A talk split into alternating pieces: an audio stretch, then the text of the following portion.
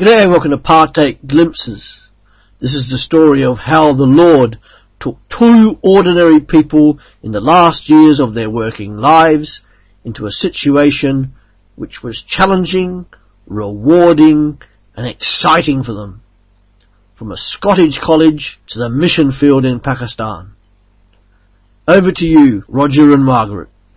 This is the story of how the Lord changed the last eight years of the working lives of two ordinary Christian people in a way that was most unexpected, calling them to do something very rewarding, challenging, and exciting.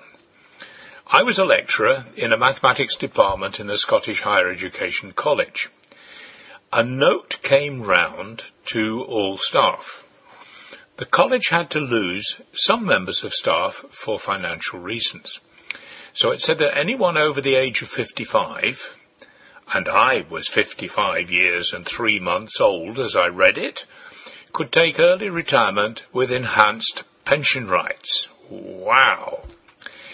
Many years earlier, I'd talked to a young man doing a master's degree at university, who was the son of missionaries working in Africa.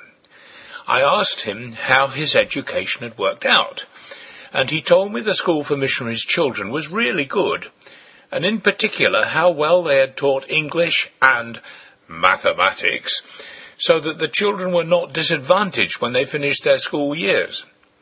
I made a mental note back then that I would like to spend the last two or three years of my working life in a school like that. And here, I had ten years to go.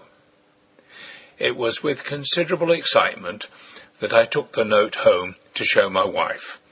This was before the days of mobile phones. Look, I said, we could go out to a mission school. I could teach maths. You could do the sort of library work you've been doing in the grammar school, and perhaps some nursing too. Oh, no way, she replied. I've far too many things going on at the moment. She was very happy and felt very fulfilled in her work at the school. She was a leader in a local Crusader Bible class and was active in the women's work in our church. Well, I was quite dumped by that. It had seemed such a good idea when I looked at it from just my point of view, but I could see what Margaret meant and had to admit that she was right. Nice idea, but what happened next, less than 24 hours later, was truly amazing. The very next morning, well, I will let Margaret tell you her story. I was no sooner settled down in the school library when I got a phone call from my boss, the head of the school's library service for the county. She wanted to come round and see me, something she had never done in the 18 years I'd been working in the service. Next week? I asked. No, this morning, she replied. Round she came. Come into the staff room for a coffee. No, where we can talk privately. I wondered what on earth I'd done. I soon found out it was nothing I had done. Another nearby school was closing, and the librarian from that school, fully qualified, which I was not, was going to be relocated to my school. There would be two of us, where there was barely work for one. In addition to the school library work, I was doing the first aid. I would still have a job, but it would be completely surplus to requirements. This is not part of this story, but it happened and it didn't work out at all well for the school. Well, that was me properly put in my place by the Lord. Before the end of the week, we had seen three adverts for maths teachers in missionary schools and knew what we were going to do.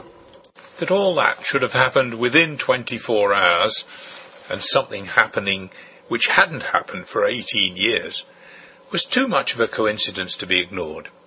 We didn't go to Africa as we half expected, but 15 months later we were on the plane to Islamabad in Pakistan. We spent five very happy years at Murree Christian School in the hills above that city. I taught maths, computing and Bible. Margaret worked in the library, helped the school nurse and taught Bible. Then we took a year-long break before going back to Pakistan to pastor the International Church in Lahore, ministering mainly to Pakistanis and to Kenyan students studying in that city. We were quite disappointed when the inevitable passage of the years brought us to retirement age, and we knew it was time to re-enter our own culture. We've always said, and know without a shadow of doubt, that those were the best years of our lives. Thank you, Lord. Watch out. He may have similar plans for you. If so, don't hesitate. Go for it.